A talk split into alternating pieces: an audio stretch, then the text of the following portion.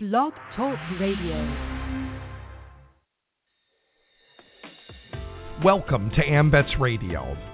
At AMVETS Radio, we're dedicated to providing the who, what, where, when, and why of everything AMVETS nationwide. For over 50 shows now, AMVETS Radio not only educates, but tries to inspire all veterans serving veterans with interviews that are not only thought provoking, but through humor, decades of wisdom, lots of great stories, and of course, information about AMVETS. It's our goal at AMVETS Radio that after hearing this show, you'll walk away different than you arrived. We thank you for taking the time to listen to AMVETS Radio. And for more information, including upcoming shows or previous ones, visit amvetsradio.com. Now sit back and relax, buckle up and get ready, because the AMVETS radio train is about to leave the station.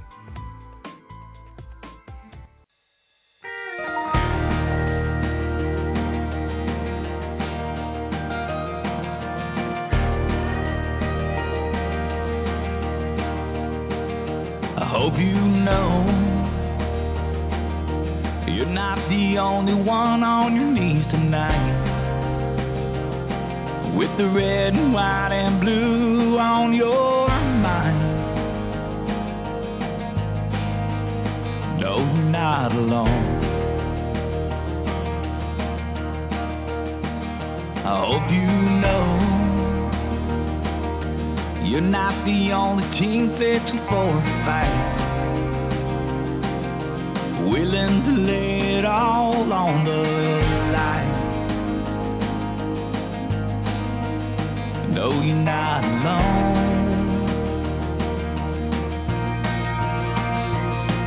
The Coast Guard and the Navy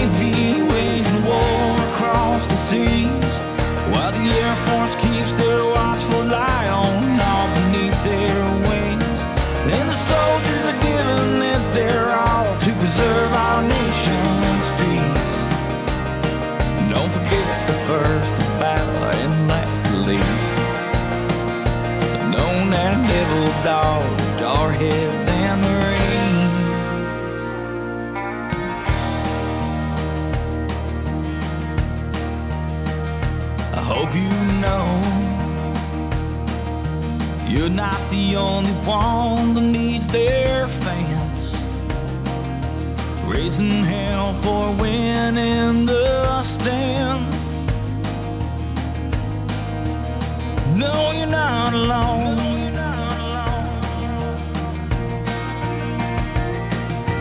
No one showing up with number or our name.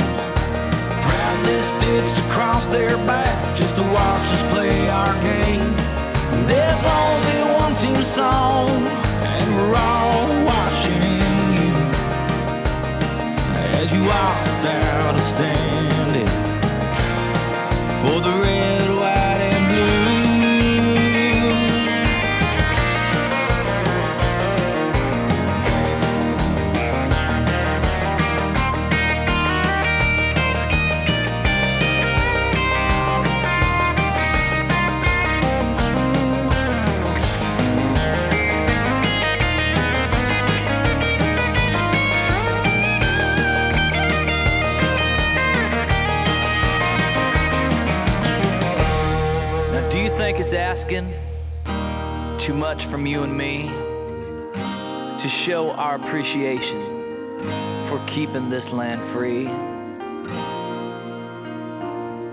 So the next time you hear our anthem and see Old Glory flying in the air, can we please all stand together in the one thing we all share? We're Americans. Americans, we're Americans. We're Americans. Americans, we're Americans. God bless the USA.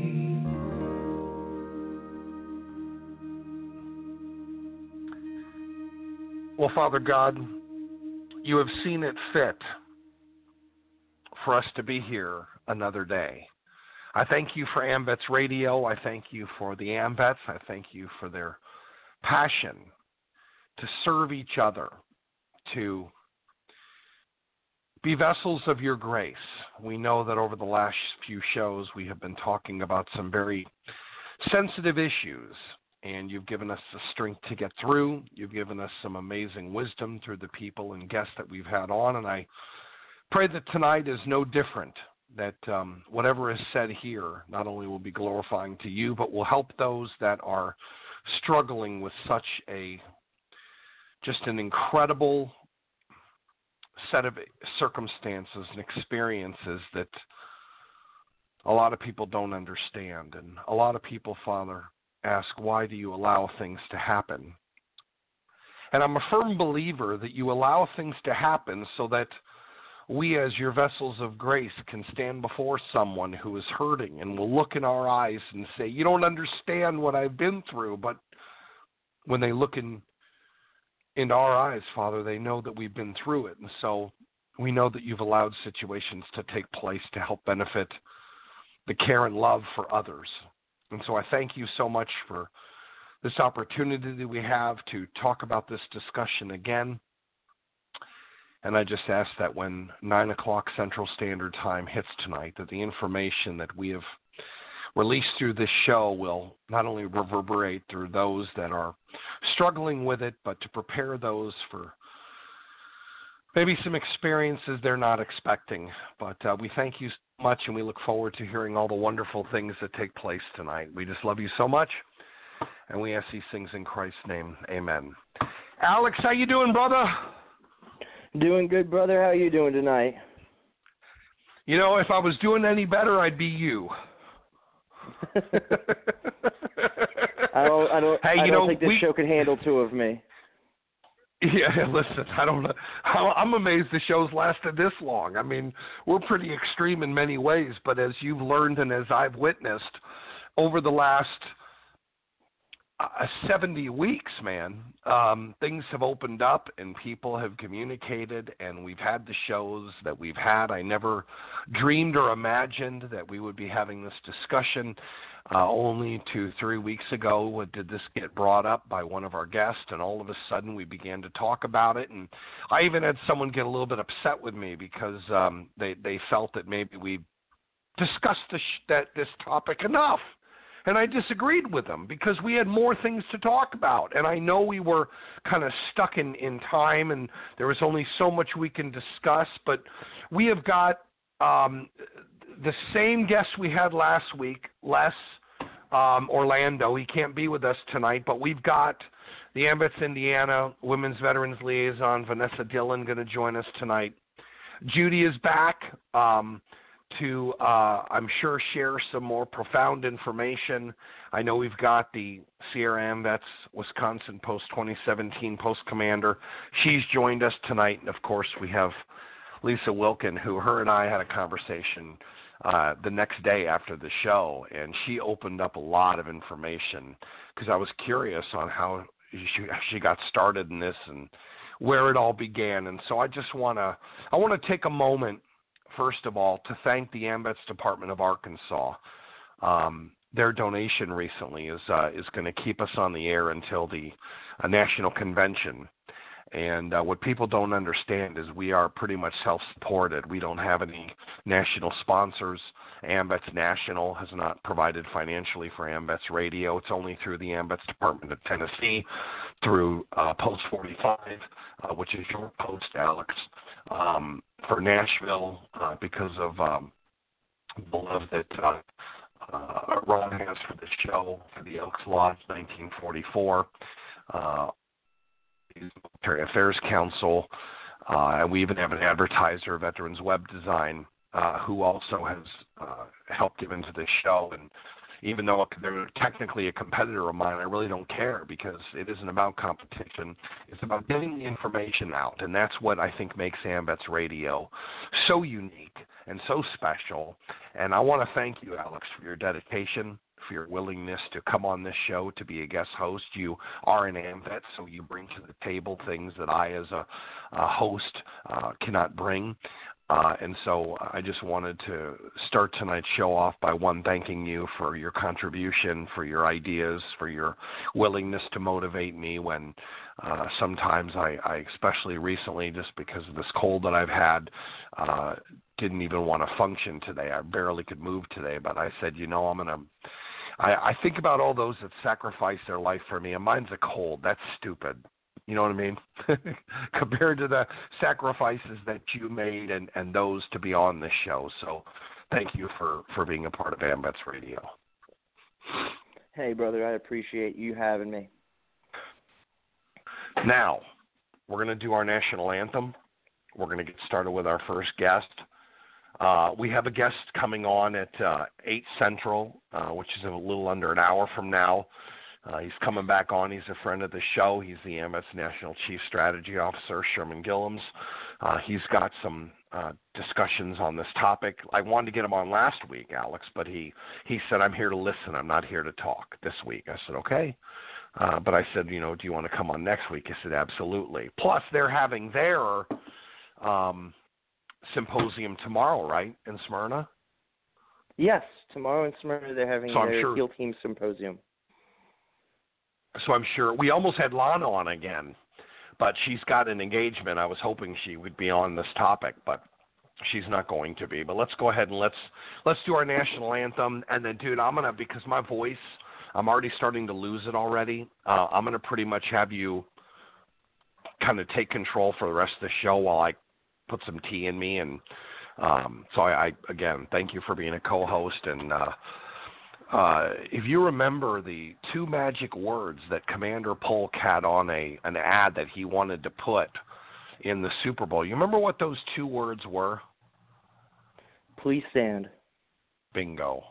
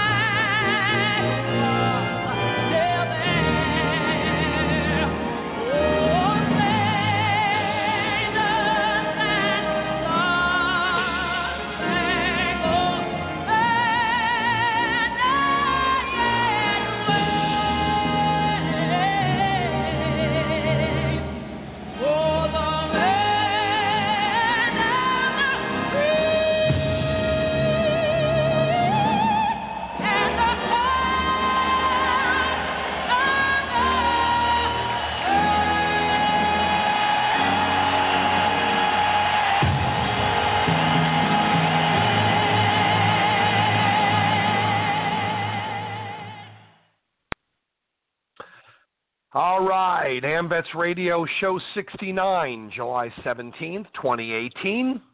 This is our discussion tonight on military sexual assault number two. And we have our guest joining us from last week. I also want to make an announcement, Alex, that if there's anybody that's listening that wants to call in and has some questions or wants to add to the discussion, please feel free to reach out to us. You can call 319 527 6081. We do have a, a phone number that I do not recognize that um, uh, I will be uh, mentioning that phone number soon to see if this person wants to add to the discussion or if they're just listening. But they start with a 865 area code and the first three numbers are 408. So if you have a question or have any comments, um, I will. Uh, I'll be a- a- calling on you to make sure because we don't want anybody to feel like they're not wanted. We've got three ladies on hold. I'm glad Judy is. I I didn't know Judy was joining. I thought Judy wasn't going to be available th- th- for the first hour at least, but it looks like she's on, and we've got uh, Vanessa who's on, and I believe right now those are the two that are here. We've got Denise. Denise is on, Judy's on, and Vanessa. So let's get everybody connected. Well, Vanessa, welcome back to AMVETS Radio. Thank you, Perry. Thank you, Alex. It's great to be back. Let's wonderful. Let me make sure this is Judy. Hey, Judy, are yes, you on? I'm, yes, sir, I am. Can you hear me Wonderful. okay? Perfect. I hear you um, brilliantly. Hold on. Lisa's going to be on at the end of the show because She she's is. on the Okay, she hall. was the one coming. That's what I thought. sir. okay, I was getting confused, but I did I oh, thank you for clarifying. I knew somebody sir. was coming on later, so it looks like we'll have Lisa and we'll have Sherman on together. So that will actually work Yes, out sir. well. Let's go ahead and bring Denise Perfect. in. Miss Denise, are you there? Yes, sir. Good evening. Wonderful. Okay, Alex, I'm going to rest my voice, brother. Do your co-hosting, please.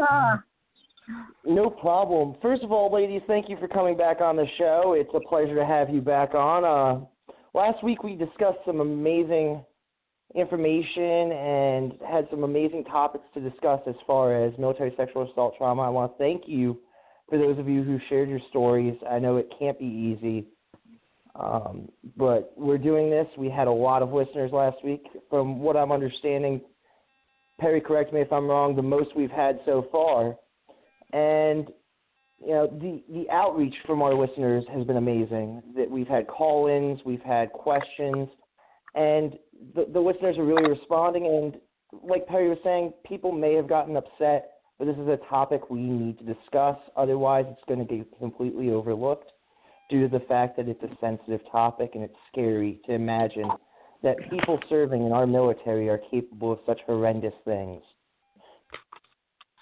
Yes, sir. Some of the calls that may be coming in tonight, I have reached all the way across the U.S.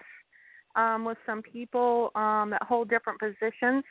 They were in the military as well, like you, like we all were, but they do other positions now, but they're still a soldier, and they've had, you know, probably stuff happen to them, but they have more expertise to offer in different stuff like this as well that they've learned along the healing process. That is amazing. If they do want to contribute, once again, they could always reach out by that phone number Perry mentioned. Also, if you want to go to the AMVETS Radio Facebook page and shoot over a message through Facebook Uh-huh. Messenger, just so we know what number it is, we'd love to have them on Okay. with any questions or comments they may have. Yes, sir. So, ladies, how has your week been doing? Mm, it's okay. Last week we left off, um, Alex. Um, what were we talking about last week at the close?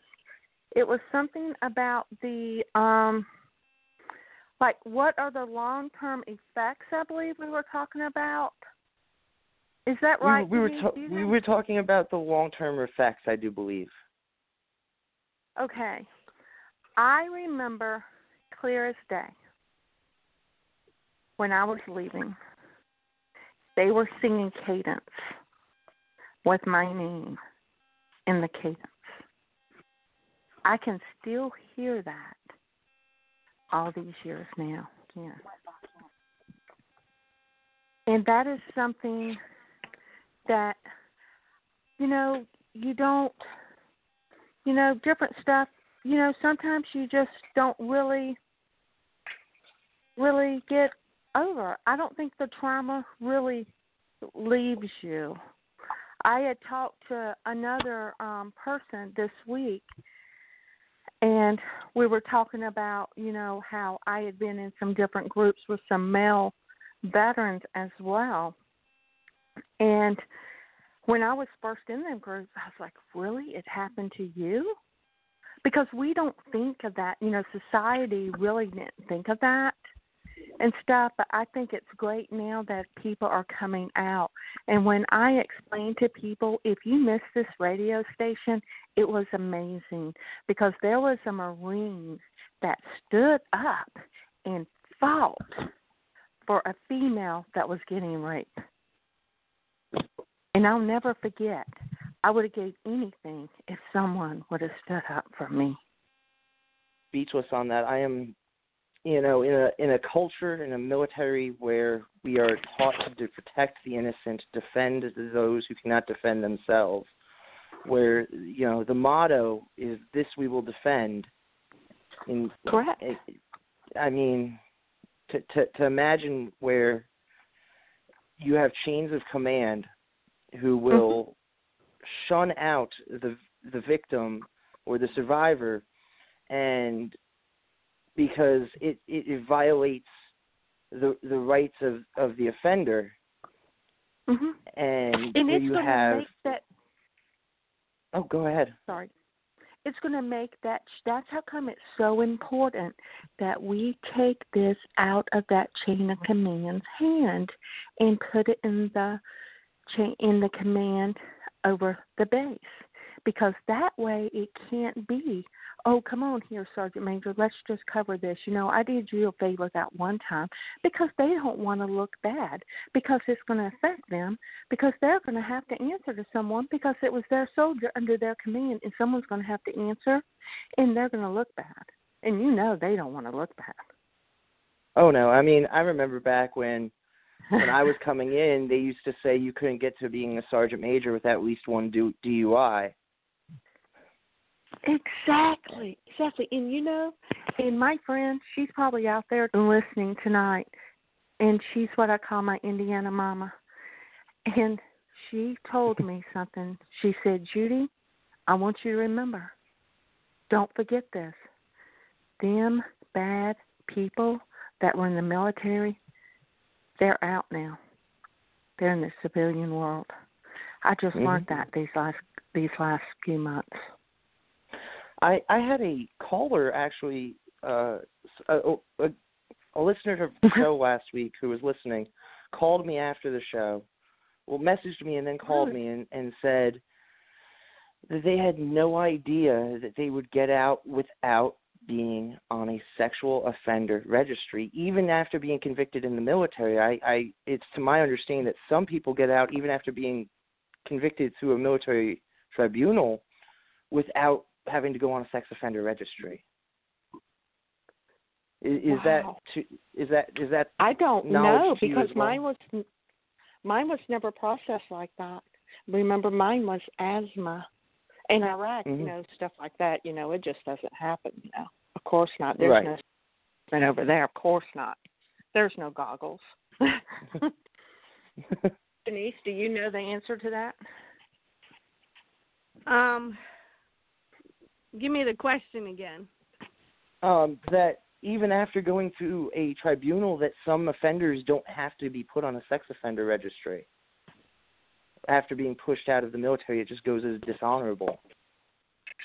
Yeah, yeah, they they they um that would be a another thing to add to that bill that awesome. if they do have um charges against them towards uh military sexual assault that that they would it wouldn't just be a dishonorable discharge but that they would actually it would say on their discharge papers. That would be that would be also also maybe a hindrance for people to actually do that kind of offense in the military if there were if there was a connection civilian side to the afterwards. civilian world.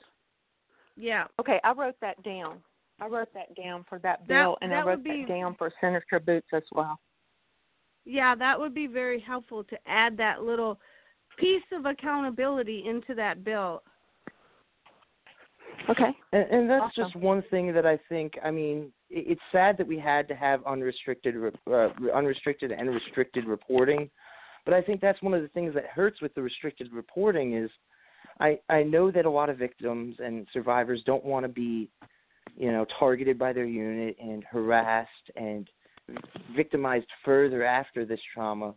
but you have to think that these offenders are now free to do it without any repercussion, without any, you know, without their name being put out there as an offender, as a sexual predator, someone who who preys on on women and men that you know in, in the most vilest form. I mean, th- this may sound a little vulgar. I believe that that sexual behavior should be some of the most pleasurable experiences in somebody's life, not some of the most horrendous. I know where that 855 number's coming from. I hope they speak up. I know exactly where that's coming from. I know exactly where that number's coming in from. Well, Perry, if you could try to get a hold of them, screen that call, and see if they'd be willing to come on the air, I'd greatly appreciate it. In the meantime, we're going to carry on with this. Thank you. I didn't. Uh, mean to interrupt, but Absolutely. they have lots Matter of fact, hold lots hold on one second. Let me uh, give me give me one sec. We've got two phone numbers actually, um, and actually no, that is oh Sherman's on.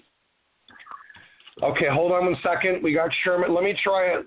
Let me. Uh, if you have a phone number of eight six five four zero eight, I'm not going to say the last four digits. I'm going to turn your microphone on now, and let me just see if you have any questions. Do you have any questions, or are you just uh, here to listen to the show?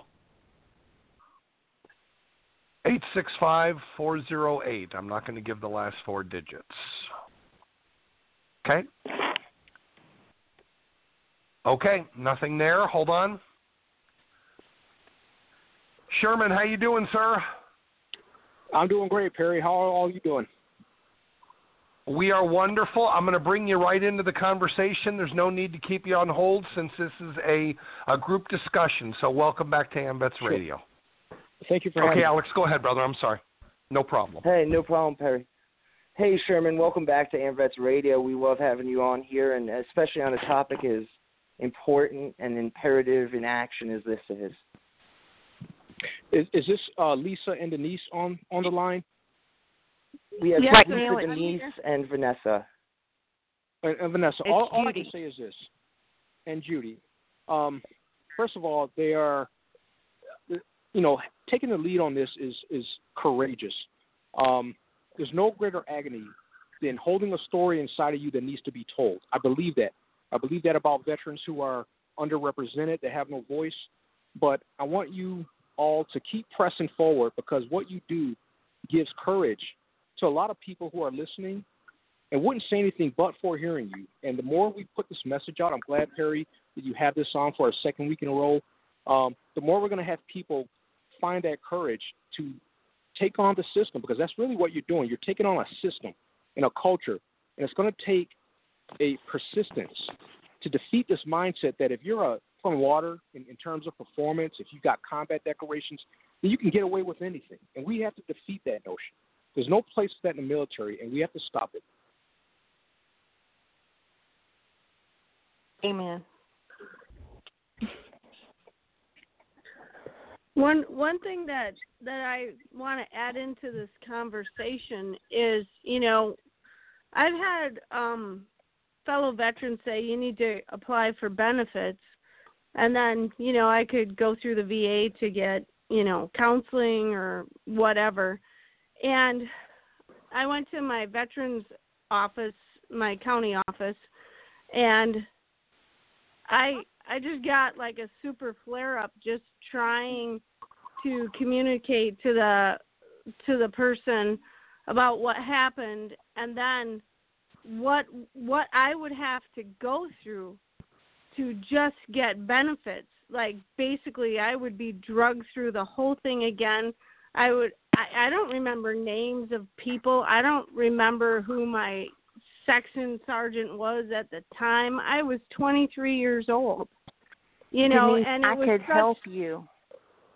such a process that I just was like I just walked out the door. I I didn't even want to go there, you know, and um you know, I so I I'm assuming that I'm not the only female veteran out there that on the door and said, "Hey, you know, I heard that that I should apply for benefits," and then just basically couldn't get out the door fast enough when they told me what I would have to go through to get the benefits. Right. And some people can tell you that, Denise, but it takes that certain person, just like when I remember the first time I went to the VA and I walked in there and I turned around and walked out. And honestly, sometimes I'll go in there and I'll go to the PTSD clinic and I'll see all these guys sitting in there and and I feel like sometimes they're just looking at me and I'm mind reading and that's the worst thing I can ever do is mind read. And I'm mind reading and I feel like they're looking at me and I'll literally just collapse right down the middle of the floor and then the receptionist will come around and go, Judy, are you okay? I'm like, Yeah, they're all staring at me and I have no idea why they're doing that. She'll be like, They're really not. I'll be like, Okay, well, will someone go register me in and I'll just sit over here? But you know, it, but my therapist, she helped me. She logged everything that I said in the system, and then when I found the right person to help me, and I found a female representative to help me with my claim, and that helped. And that's what I offer to veterans. When you find that right person, and Vanessa, you can speak on this, when you find that right person to help you, then that's when it's so much easier because you're right. Sometimes you can walk in there and you'll be like, Nope, I'm not doing this. There's no way I'm going through this crap. Mm-hmm. It's not worth it. But you just got to get with the right person, and then it'll be worth it.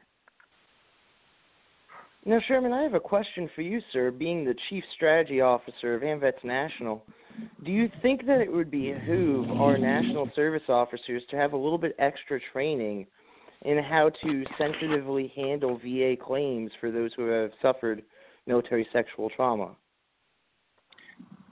So let me answer the question this way. Um, by suggesting that they have to have sensitivity training, kind of gives them an out. I was a service officer, and whenever I had somebody come in to talk to me about his or her experience where MST was involved, it didn't require me to have uh, trained empathy or trained compassion for this person as a human being. And you know how it is when you're in the military. You can sit in, in brief, briefings about drinking and driving and about all the other things that you're not supposed to do. And if it's considered sort of this rote training where you don't have to really be invested, you just go through with muscle memory, then you're not really provoking the change that needs to happen. These folks know better, and it's, and it's not, you know, I think that there may be some something to the idea that there needs to be a, a component within the training curriculum that offers that. But if they don't look at somebody as a human being first who has gone through this, or if there's doubt, or if the culture promotes the idea that this individual has to prove that they're not lying before you can open the door to benefits, then training won't cure that. Be service officers. That's the solution. And that means having more women in these roles not not because women are the only ones that go through this, but because a woman, in my experience, being married to a veteran, being the father of four daughters, when things are that sensitive, they trust women. When they talk, and and, of course, I can't speak for our, our uh, you know our representatives on the line here, but it, it seems like we need to have a better representation of of the affected populations among those who do this kind of work. And if we do that, that's the solution. I don't think it's as simple as adding another um, piece to the curriculum because that doesn't that doesn't change anything meaningfully.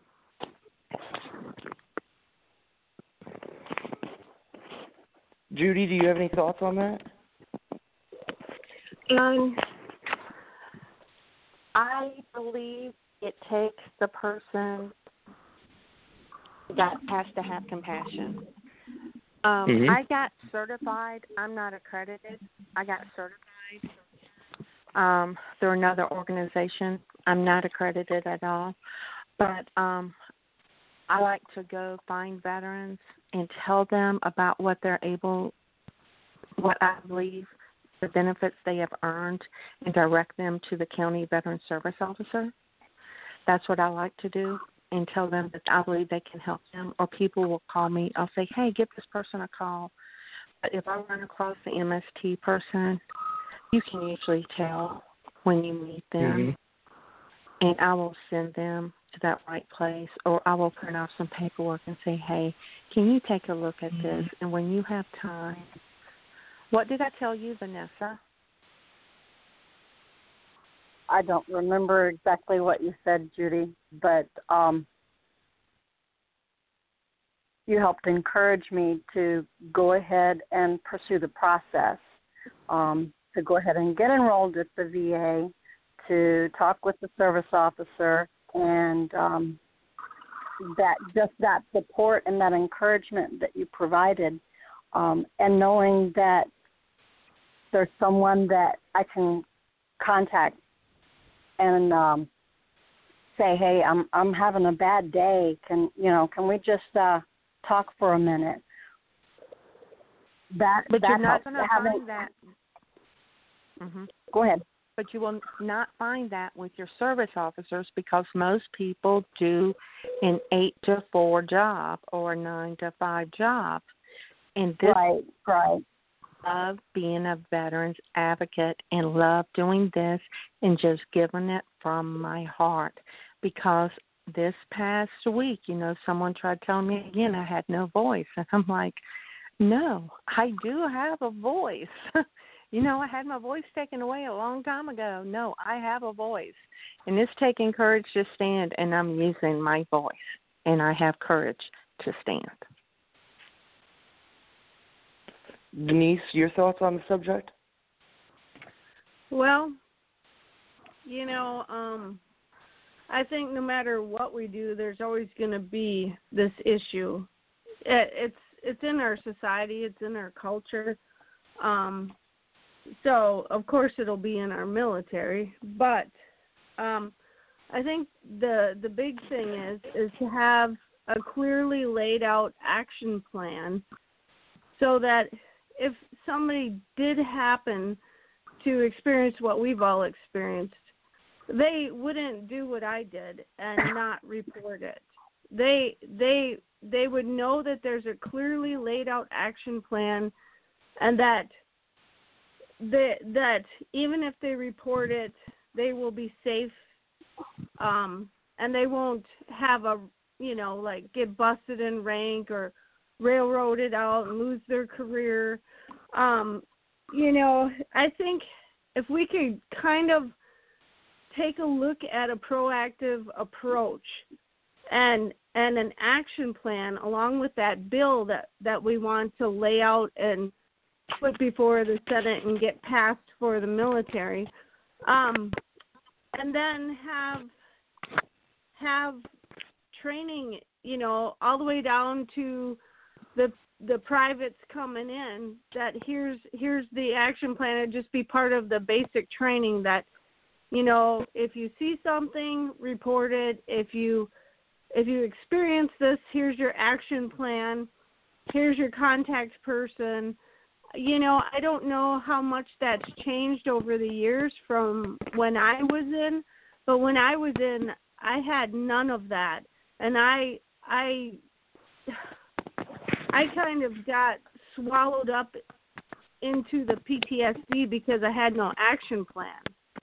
And you know, you can go through something like that and not end up with severe PTSD if if you get the right connections and the right help and somebody helps you through that trauma.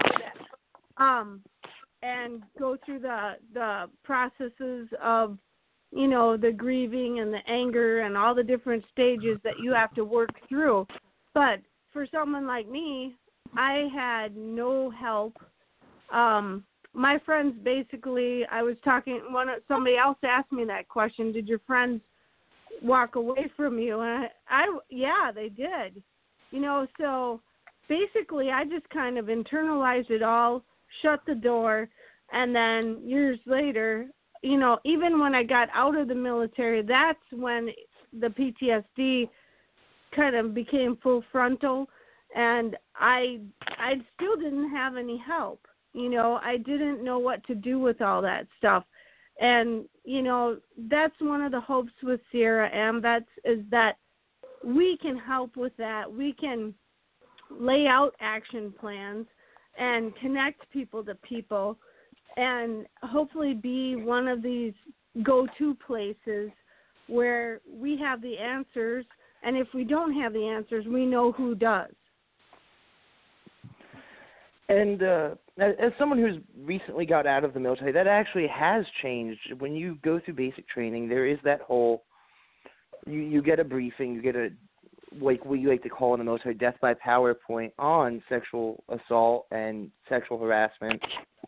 And the SHARP representatives come out for the Army, SARC for the Air Force, SAPR uh, for the Navy, but they come out and they talk to you about it and you get the numbers and you you get that whole if you see something say something. And i think that is one of the most from what i've talked to people who have experienced this one of the most demoralizing and i can only imagine demoralizing things about the process is that you're told to see something say something you're told that there are people that care and then when it happens to you, there are the chains of command, the people that you have entrusted your faith, your wife even, and they they turn their back on you in some cases, and your friends turn their back on you, and people who know it's happening just turn a blind eye and a cold shoulder to the situation.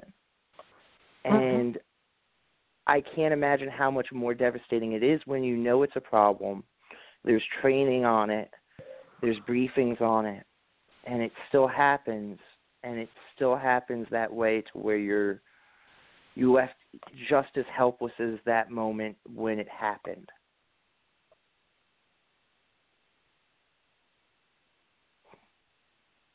I think it has to be real.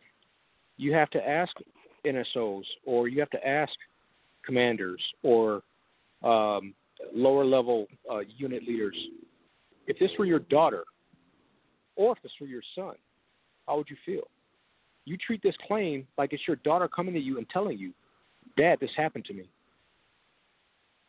And if you can do that, then that's where, where the empathy comes in. And until you do that, and that's really about the people you pick to put in these positions, it's really about um, not accepting that culture can't change.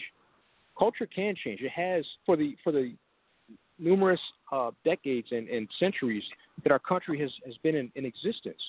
But it always took provocation, somebody who was willing to challenge the status quo and decide, even if I've got to give up everything, damn it, this is going to change. And I feel like it shouldn't just be the woman veterans. We have to have men willing to step up and say, look, I'm not going to go with popular opinion. I'm not going to laugh with you when you make these jokes because I have a daughter or a sister or a wife who's in the military. We have to present those narratives to people so that they start to empathize a little more and see themselves in the same position as the person who was attacked and stop victim blaming because you have the advantage because if you blame the victim or or because everybody generally likes you and and and and doesn't want to see unit cohesion impacted by your loss that's got to change and as women rise to more ranks of, of prominence in the military, I love seeing it because I'm again I'm thinking about my four little girls. I love seeing the more generals, the more colonels, the more sergeants major, you know, the more women who break through. Um, that's when you'll have commanders in a position to take what they've experienced and apply it to a fact pattern where they have to decide whether a Marine, sailor, or soldier did the wrong thing. Right now, you don't have that. You have people that are divorced from that reality. They may have done it and gotten away with it, or they may have never encountered it. And all they're thinking about is how do I keep my unit operational to the um, to the detriment of a few who are now a problem. And that's not going to happen mm-hmm. on its own. That's why this law is so important. It's not going to happen just because you put it in some kind of regulation.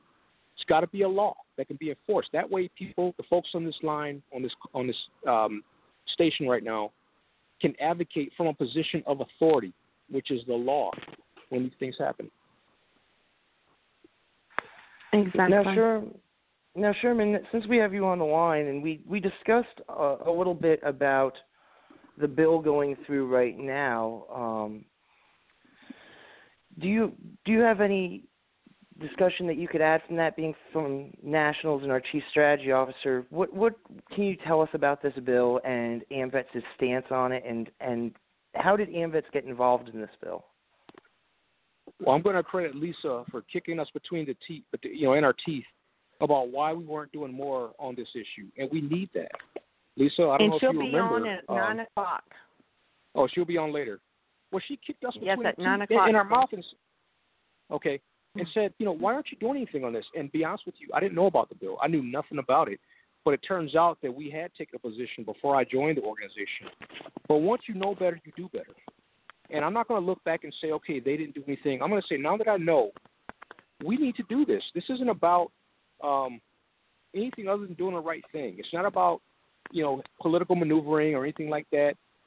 Once you are presented with information and compelled to do the right thing, you have no choice but to follow that compulsion. And that's what I did. And so what we did is we immediately threw our support behind the bill. We called up the congressional staff and said, this is make it happen. What do we need to do? Who's opposed?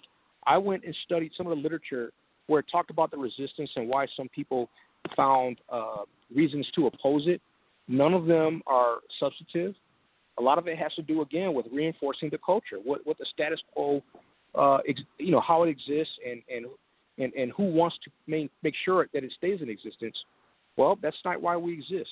Uh, doesn't exist just to support or sustain a status quo. We exist to provoke change when it's necessary for any veteran who's affected uh, by a wrong. And in order to be consistent with that, we have to put action behind our words. And we're going to do that. We're not going to see this thing. Um, we're going to see this thing to its end, and the only end we'll accept is passage by the Congress and signage by the president. Now, you, you discussed some representatives that weren't supporting this bill. Now, I, I don't know if, if you are able to, but are you in a position to where you could tell us which representatives those are that aren't supporting it? So This is some of really our local veterans Yeah, can go this out is- and This is really easy. There, uh, Senator Gillibrand was the original champion, and there are 29 Yep. legislators that have supported it. Mhm. Anybody whose name isn't on that list is not in support, and somebody needs to call their office, write a letter, write an email, and ask why. Why don't you support this? And some will Okay, say, "Well, there's other there are." organizations, sir? Say again. Organizations, sir. Our other Organ- organizations. If maybe Well- if all big four came on together, that would give a better stance to our legislation. Well, my I'm scratching my head because I'm I'm trying to figure out well why wouldn't anybody support Hmm. this? But it's yeah, I, but but it's because of representation. You don't have enough people who are impacted represented in the leadership ranks of these organizations. Um, and I can't speak for them. I don't know why. I know that AMVETS didn't jump in when it could have at the earliest moment, but they will now because I will insist that they do with our executive director Joe Chenelly's support. He said, "Of course." Yes, sir. He's got kids like I do, you know. So once it's again, once you know better, you have to do better. And if these other organizations don't want to support it, then AMVETS will run the lead position, walk the point, as we say in the military, until we get people enough, courageous enough to stand up to the DoD because this is really a DoD issue. This isn't veterans benefits, and I know that a lot of times nobody wants to wade into those waters. They're unfamiliar. The DoD. This is about commanders retaining authority. This is about unit cohesion and all the things. Look, I was a Marine for 12 years. I was also a commissioned officer, and I never, ever let anybody get away with this stuff. In fact, it didn't even come up because the women Marines knew to come to me with this, and I would deal with it. I would handle it. But again, I'm speaking from a position of somebody who could empathize. Well, this needs to propagate at the top levels, all right? And when we're talking about stripping authority from a unit commander, you're always going to get pushback because they're going to hide behind this idea that we're going to be depleted somehow in terms of unit readiness if we do this. And I call BS on that. Your unit is not at peak readiness just because the women or the men who are vulnerable to this uh, happening uh, allow it to happen and can't report it. You're not better. And I think I said last week that these people who have gotten all the combat awards and have gone through the boards and have sailed through, um, they're not good Marines. They're not good soldiers. They're not. They're not good people, and they need to go. You can find somebody who's empathetic and who's not going to be a, a, a predator to do the same things if you make that a part of the culture. And I love the idea of there being consequences like sex offender status attached. Maybe somebody will pause when they're when they're in that in that drunken state and and somebody's passed out and and there's that moment where they have to think about what's going to happen if I do this. There needs to be something there that gives them that pause, and you need to make examples out of people before you can have that. But if they never make examples out of people, it's always going to be the case where he made a mistake or she made a mistake, and we need to forgive it. We don't want to uh, readiness. Let's just move on. You get out, you're going to get your benefits. Just tell the story. Well, wait a minute. There was no investigation. I don't have names. I don't have samples of, of fluid. I don't have anything that's going to help me substantiate this claim. And by the way, I don't know this until I get out and I'm hit with this information, and nobody in the DOD is going to help me find it. That's what we're up against. You have to have a conviction in order to successfully prove a claim of MST. And they're not going to do that easily. You have to make them do that. And so if you put 06s who have prosecutorial experience, and that's their job, that's their job to investigate and to dispose of these cases, you have a better chance of having an objective fact finder go in and be compelled to do the right thing because that's what their licensure requires as attorneys. We need to have that in the system. Now, I, I never rose to the rank high enough to where I would know this answer, so I'm going to ask if anybody knows it. But it would seem that the the Secretary of the Department of Defense, if if we've all been, we've all those of us who've been in the military and those who haven't, memorandums can be generated from command. And it seems like the Secretary of the Army, the Secretary of the Navy, the, the Secretary of the Department of Defense have the authority to change policy within without having to have Congress pass legislation. Is that a route that we could pursue, or they could pursue? Like, is is this something we could call the that that veterans could call the Department of Defense and try to get that policy pushed down that way? Can, can I take a stab at that real quick, and then I'll defer to the ladies. I just I, because I want to make this point. I was in the Marine Corps in the mid '90s when Tailhook happened. Anybody remember Tailhook? Uh-huh. Tailhook was uh, a hotel in Las Vegas where you had a bunch of pilots sexually assault and batter um, a bunch of women pilots, fellow women pilots. And do you know what happened after the commandant came down on the Marine Corps and imposed all these rules and saying you can't do this, you can't call them uh, women Marines anymore. You can't, you know, all the superficial things. You know what happened? And I hate to put it this way, I'm just going to say it. Monica Lewinsky happened. It's mm-hmm. culture. That's what happened after Tailhook. How the hell are you going to tell a bunch of pilots, 20 somethings, to check their behavior? And I'm just calling it like I see it. I'm not trying to be partisan. I'm just going to tell you this was my experience as a young, impressionable Marine at that time. And I said to myself, you know, we see more cases where people believe that women Marines were on a witch hunt than actual substantiated cases, except I do go to the E Club and I do walk, walk through the barracks and I see these instances where, wow, that's not going to turn out well. I see this one WM, we call them WMs at the time. She's leaving the base. They're on foot because none of them can afford cars. They're walking to the, the country western borrow the gate and that's what it was. I'm not trying to tip a fire or anything, but that's what it was. And then you hear a story about how something happened, memories blacked out. We know something happened, but whose fault? Well, whose fault is it when passes out and can't consent and others take liberties? And we need to be clear about whose fault that is. And if I know that I'm going to be labeled a child, not a child, a uh, sex offender Mm. if I do this, even in a drunken state, believe me, there's there are moments of clarity. There are points in time where you make a decision, and you make that decision based on the consequences. And if you heard about some sergeant, staff sergeant Gunny, who got kicked out, he had a combat action ribbon, he had a bronze star, but they still nailed him. You don't want to be that. Mm. And you're like, whoa, I I can't go down this road.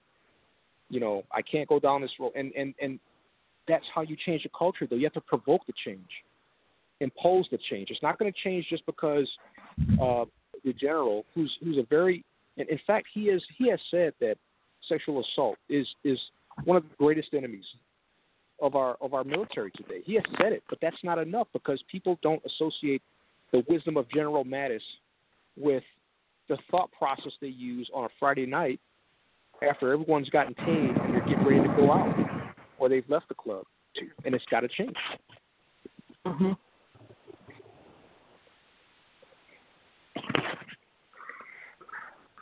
Ladies, I any one of you that wants to jump in? Well, I had a question of, of, about the um,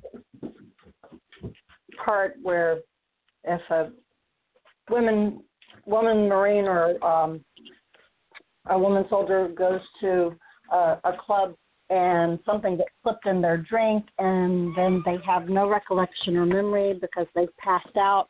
Um, whatever happened to no consent is non-consent. The problem is And if something evidence. Go ahead. It's when you when you have one person's story against the story of seven other guys who either participated or had something to do with ripening the environment for that to happen and not standing up and saying, "Hey, dude, don't do this. I'm not trying to be affiliated with this." People saw you and I, you know, there has to be that sort of self-check. Otherwise, you've got these conspiracies that form, and I'm not overstating it. They're going to say, "Hey, did you, you know, we're going to say that we dropped her off and left the room." And whatever she says, is she going to go get a rape kit done uh, through NIS? Is is she going to bring that on herself if she's pending promotion, or if she's trying to fit in because everybody's been isolating her? She wanted to go out and drink with the guys because it's it's. I, I know the story. I was on a, a an air wing where you have a lot more women because the jobs are more open. You know, the uh, technical jobs and and all those things. So you have Right. that happen more often than you would have in the infantry, and it would always fall, fall back on the reputation of the woman, and it's not freaking fair. It's not freaking fair. And excuse my sort of soft uh, French there, but it's not okay. fair. And when I look at my when I look at my four girls, I'm like, you know, I'll be damned if I let some sergeant do this and he get away with it. I hope the system deals with him because I will deal with them if they don't. That's my attitude, and it has to be prevalent across the branches. You have to have that attitude as a commander. I'm not saying you got to look at them like they're your daughters, but you look at them like you're responsible to return them to society the way you got them, or their parents. Look at them as people. You know, so I'm saying a lot, but I'm I'm just passionate about this because it's it's a real thing. It's not abstract for me. We have one Indiana senator here in Indiana, Senator Joe Donnelly. He supports this um, bill, the Military Justice Improvement Act of 2017. He supports it. Mm-hmm. Mm-hmm. Excellent. They all should support it or give a reason why not. If they don't, and I know how DC works. If you don't support it, senator or congressman, congresswoman, tell me why not. Maybe there's something we can do to improve it so that you will support it. But to stand back and act like this doesn't, this isn't a problem, or because the majority of the legislature, the legislative body doesn't support it, you're safe. They don't need to be safe. We need to have people calling them up and saying, "Hey, what are you doing about this? If not, you might lose an election. Maybe, maybe not, but at least put it out there. Or tell a story. Tell a real story about what happened in some legislature's district. This happened in your district on your watch. What are you going to do about it? I can't change what happened to me. What are you going to do about it so that it doesn't happen to a bunch of other people in your district who vote, who have family who votes? Take a stand, be courageous. There was a reason why the 29 legislatures decided to sign on. I want to know why the other uh, 400 and whatever the number is didn't sign on to this immediately. I want to know what that reason is. Lazy thinking? You- You've got, you're bought off by DOD. You've got some favor. I don't know. I don't know what the reason could be. But this is a no-brainer for me. That's why we jumped behind it as soon as it was brought to our attention.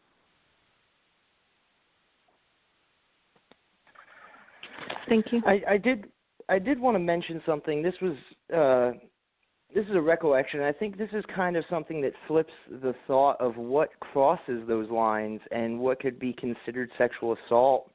So earlier on in my career, um, we had gotten a new female medic to the the TMC or the battalion aid station, and a lot of the you know younger enlisted and some of the even senior NCOs, you know, recognized that she was a pretty young woman and she was on sick call that day. So a lot of people went in claiming that they had a hernia. And for anybody that doesn't understand how you check for a hernia, it's that turn your head and cough. And it, it, I now that I'm older and I'm more mature and now I think about this, it can't I can't help but think that that woman was because it was her job because if she turned away an exam, that's her career. She could never work in that field again, but you know, she was literally forced to you know have to touch people's genitalia because if she didn't that was her job but the only purpose that it was serving was because they wanted her to touch it Now, how did you know that? Because it's about intent at this point. How did you know for a fact that that was their intent when they went in? Did they say it? oh yeah uh, oh, And- oh man, I think I feel a hernia coming on today. Hey, you Yeah, seen that and- and that, you know that new medic we got at the station? Yeah, dude, I think I have a See, hernia that's coming on so today. bull crap. And It it's so, is. and It's- it's so. It, okay, so but let me ask you this: so when you hear that, imagine then it's your sister. What would Mhm. you do? Uh, my sister Oh, I'd did join the. Marine Corps. We served at the same. So that's the attitude you have to have. hmm It's like you guys are stupid, and I'm going to let her know that that's what you guys are doing. Or you just go tell her. You're going to have a string of guys come in. It's that kind of boldness. It's that kind of going against the grain. I know it's not traditional. It's not conventional. But if that's your sister, you're going to go to her and say, "You got a bunch of guys talking about coming in here for hernia checks. Anybody who comes in here for a hernia check that doesn't in turn have a hernia, you'll be convicted. You're going to get Article 15 and dealt with because we don't do that here. That's the attitude. What if what if there were a uh, what if another woman sailor? You're in the Navy, right? What if, I what was if in a, the a woman sailor would, or I'm sorry, the Army. What if a woman what if a woman soldier would have heard that same conversation? What would she have done? Laughed Hmm. along with the guys, or probably said something about it? She'd have said something. Exactly. So you have to put yourself in the position of a woman soldier who might have heard the same thing and not go along with it. And I'm going to be honest with you. In some situations, I have seen female soldiers just giggle and pass on, and and then afterward walk away with a grimace because they didn't want to be ostracized. Nobody is saying that this isn't a problem that involves male and female. There are women veterans, I'm sorry, women service members who are also guilty of sexual assault. Believe it or not, it happens. So it's not a gender issue, and I think that's the that's sort of the misnomer that Right. we live with. Is that this is about gender? This isn't about gender. This is about right and wrong. If you happen to be a woman doing the wrong thing because you're in a position of authority, and you've got, I'll give you an example, um, a real live example. A woman, a woman, um, a woman instructor over DI school students who would insist that all the males do what's what's the, the exercise where you lay down on the ground and you have to form a letter Y and close and form a letter Y and close. And she would walk Oh. up and down the ranks watching all these guys do this thing with their silk PT shorts. Now that in itself is not bad, but when you talk about it with another woman Marine, Oh goodness. when you make that's it known, horrible. but but I'm telling you, that's how insidious it is. It's not always touching or an aggressive battery. It's as Mhm. insidious as somebody taking advantage of a position they have to satisfy some sort of weird urge or some sort of weird uh, form of control. And by her walking up and down the ranks while these men were laying, you know, with just jock straps and shorts, and she thought it was funny.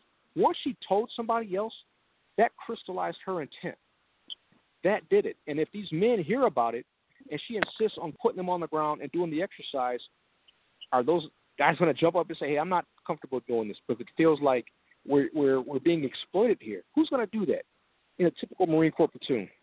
Some might laugh about it. Some might think, "Okay, this is a cool thing," but it's not funny because it feeds into the narrative that in the military this stuff is okay, regardless of gender and and and uh, power position. It's not okay. And to, to, And if she, if that point out- instructor would have known, if that instructor would have been told that if you do this again or if you continue with this, you'll be a sex offender. You may get labeled. A, she might have stopped. but that doesn't happen.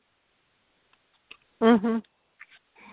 And I mean, I don't know when everybody was in, but you know, when I was in, the PT shorts didn't have in the beginning a underlying. There was no lining Right. underneath the PT shorts. There was just shorts. And in some of the units I was in, and I don't know if this has happened in some of yours, uh, for some of our guests, um, it was a standing order that you couldn't wear anything under your PT shorts. That I wore that was it. just what you wore.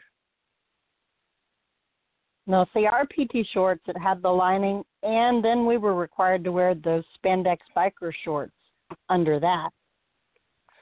Yeah, well, in in some units, I was told you couldn't wear anything underneath it, and then you would have both male and female when you're doing your sit-ups or one of those exercises. That you know, I would see males and females. Like there would be a female, and she's like, "Oh, I wanna, I wanna hold his feet. I want to hold his feet today," or a male, "I want to hold her feet today." For their for Right. their PT exam Mhm. just just to look up the shorts and and I, I think these are things that people just don't associate like how how just overall expansive this is as a problem within our military it doesn't Mhm. just involve sexual assault it doesn't just involve what we typically think of as sexual harassment it is the you know the covert the the the subliminal harassment and attempts to to Mhm. pervert what we have come to know and love and serve. You know, we we've all given up what are the most prime valuable years of our life and you know, some of us have given up the ability to walk, the ability to to hold our children and and we have done this in the name of a military that cannot respect somebody's personal and most intimate parts of their life. Mhm. And they still can't respect it out here in the outside world now either. Mm-hmm. In some And of these give context. Very, very quickly, guys. Lisa has joined us. Lisa is actually on. Uh, Let me do something. I want to put her on. Let me just run a really quick PSA so I can pay the bills.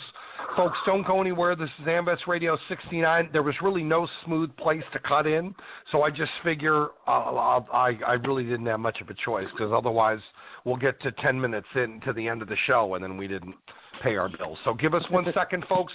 We are going to be right back with AMVETS Radio show number 69. If you're listening to AMVETS Radio, you're already interested in building the organization. And we all know that the key to our continued growth is getting the Gulf War and later veterans involved. So I want to suggest that you go to communicate with them where they already are. That's right, online. Your post needs a fresh, current web page and a Facebook page to bring them there. Veterans Web Design is just who you need to help get the job done. At Veterans Web Design, their mission is to help veteran service organizations grow and prosper through the use of the Internet. To find out more, visit www.veteranswebdesign.com. If you served honorably in our nation's armed forces and you're looking for a way to continue serving your fellow veterans and your community, then join AMVETS. Each year, AMVETS members volunteer millions of hours at VA healthcare facilities from coast to coast, helping to improve the lives of their fellow veterans through the VA Voluntary Services Program. AMVETS posts and departments also participate in a wide variety of community service projects ranging from Americanism in our schools to supporting the Special Olympics and Boy Scouts of America. Even if you no longer wear the uniform today, you can still serve through the AMVETS by joining today at amvets.org. All right, folks, welcome back to AMVETS Radio Show number 69. I apologize for the break. I would like to now introduce and bring back on to AMVETS Radio Miss Lisa Wilken. Lisa, how you doing, dear? I'm doing great. Thanks for having me on this evening. I'm sorry I missed out on the first hour of this great show, but I was at a veteran town hall meeting listening to veterans' voices and communicating with our legislators so we can help hold them accountable. Wonderful. Um, can I- well, y'all I- keep going. I'm excited Well, hey, about hey, the Terry- conversation tonight. Wait, Perry, can I cut in for a second because I'm gonna have to jump off. Um, I really I didn't Yes. intend to come in and talk about the issue, and I'm glad to do it. But I really just wanted to alert uh, Tennessee area uh, veterans that we're hosting a town hall. AMVETS is hosting a town hall tomorrow at 1 p.m. It's being held at the 117th um, Regional Training Institute uh, in Smyrna, t- Tennessee. It's going to be open to any veteran, family member, caregiver who wants to talk about this issue or any other issue related to VA healthcare or any matter related to uh, veterans today. So I wanted to make sure before I got off, which I have to get off in a few minutes, that uh, anybody listening who might be in the area and can attend, coming out tomorrow at 1 p.m. It's going to be a, a great discussion because it's going to be all about you. It's not going to be about people or DoD people coming in telling you what they're doing. We want to hear from you and take that message back to DC. And uh, Lisa, thank you for all the work you've been doing on this. I'm real proud of you. Oh, thank you so much. I appreciate that. Um, this is a difficult topic, but it's a topic that we have to be willing to talk about because if we can't talk about it, then we can't get changes made. And so I appreciate everyone um, being willing to come out of their comfort zone and talk about this topic because one of the things we need to understand is why does rape in the military have such long lasting effects on our men and women who are survivors. And it is worthy of note that you have the possibility of experiencing traumatic stress from any trauma that you incur. Our combat veterans experience a specific kind of post traumatic combat stress. But the post traumatic stress suffered from rape in the military has deeper mental health issues that it arises. And I think that's worthy of our conversation a little bit tonight. Does anybody else have any thoughts on um, how um, difficult it is to heal the wounds of rape in the military? Definitely, I believe it deserves discussion. First, I want to ask Sherman. Sherman, are you going to be at that town hall tomorrow before you get off the air? Did we lose Sherman already? Bummer. I think so. Well, hold on, let me that's check. Yeah, he's gone. Oh well. But going back to your point, Lisa, I mean, it, it, it that but is yes, very he, important. he will be there. Hey, Alex, Alex, he will be there. Awesome. He, he, okay. But but Lisa, that is very important to talk about. I mean, not only does this now I've never experienced this, but I have many friends, both male and female, who have experienced this. Some single, some married, and not only does this affect your perspective on life going forward, but from from just knowing these friends, it affects future relationships and current relationships. Some people are sexually harassed and assaulted while they are currently married, which can I can only assume causes a vast amount of effects in a marriage or relationship. So I, I'd like to open the floor to some of those who have experienced it. Think about it this way: um, the act of intimacy is a physical act that can be either the most joyous event in your life or it can be the most evil event in your life. And because of that, it affects every part of that human being because it affects their intimacy, it affects their judgment. And everyone realizes we all have our own inner voice that we discuss things uh, with ourselves with. The inner voice of a military sexual trauma veteran, because they have the inability to get justice, is always reinforcing that you are not worthy. You are meaningless. You are worthless. And that compounds the mental health issues that that veteran has to deal with. And that's why the Military Justice Improvement Act that gives that troop the possibility of justice for the violent crime. That's why it's so important. Because if we can give the possibility of justice, that inner voice isn't as loud telling that veteran that they're not worth anything because they had the possibility of getting justice for that violent crime. And that's another top. We need to make sure that we're not relating rape as a sex crime. It's a crime of violence, and we need to identify that. I do believe we do need to identify that, but but Lisa, I, I don't know if you listened to the first half of the show. One of the, the questions I that was posed to me, and, and I'd like to relay is, and and and I, I'd like to ask you because you seem to be quite the champion of this issue. Now, are some is it true that some veterans, even after facing a military tribunal for military sexual assault, um, still aren't required to register as sex offenders in the community once they get out? That's exactly right. Um, unfortunately, the system that we currently have um, within the military, generally what happens is those cases are pleaded down so they are not recorded as sex crimes because there's a reason that the chain of command doesn't want those types of charges to go forward. It looks weak upon the chain of command if something like that was allowed to occur under their command. So they will brush it under the rug. They will charge them with a lesser offense. And what that does is it gives that sex offender the ability to practice and and um, correct Perfect. their crime and perfect it. And so when they retire or they actually um, separate from the military, they come out into all of our local communities well practiced and with no criminal background. And that's another reason this is so important because it's important to protect our men and women who volunteer to serve. It's also important to protect our neighbors and our children.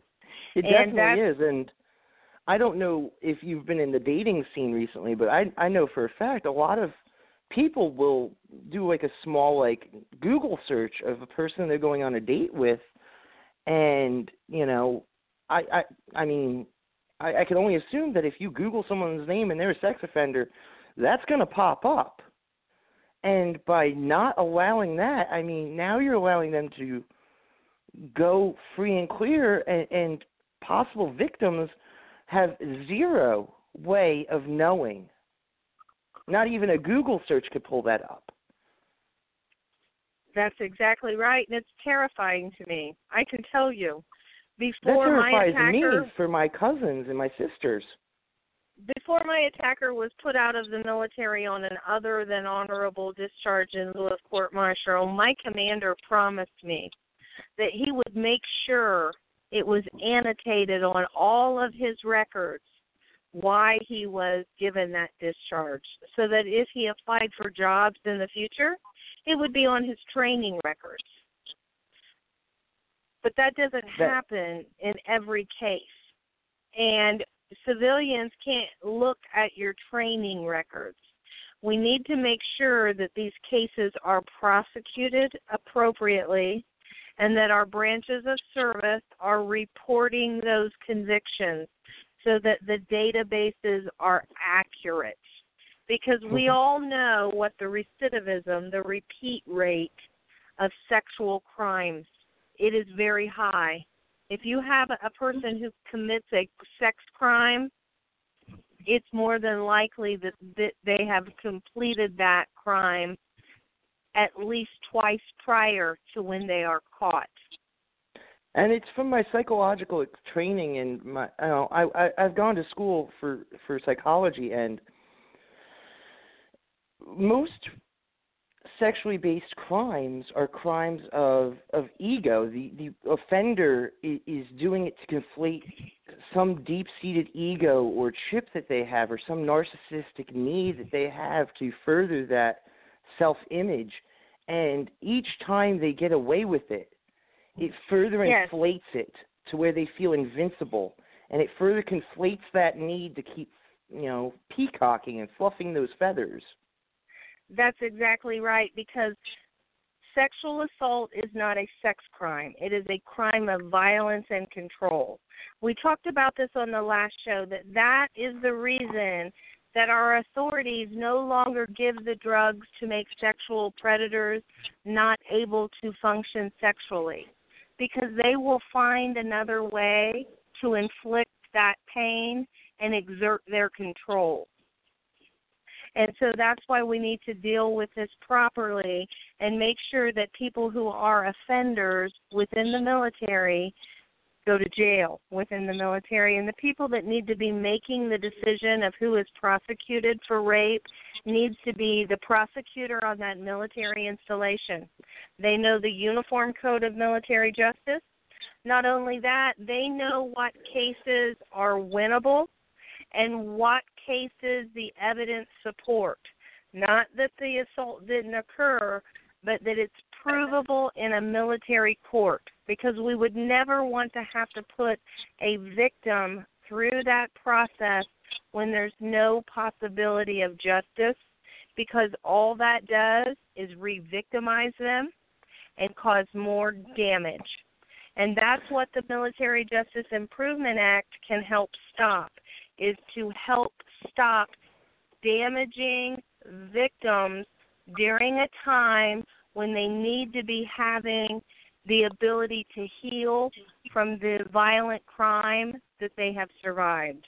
And I say this on a regular basis that the letters MST, which stand for Military Sexual Trauma, they are the Department of Defense and our Department of Veterans Affairs cowardly way of categorizing categorizing us rape survivors of friendly fire. It's horrible to think that this is happening to our men and women, but it is. And our men and women who wear the uniform honorably want it stopped. And that's why, if we all reach out to our elected officials and let them know we support the Military Justice Improvement Act, we can get it done. Make it an election issue. Here in Indiana, we have a very, very hot Senate race. We have one senator in Indiana that's already a co author, co sponsor on Senate 2141, the Military Justice Improvement Act.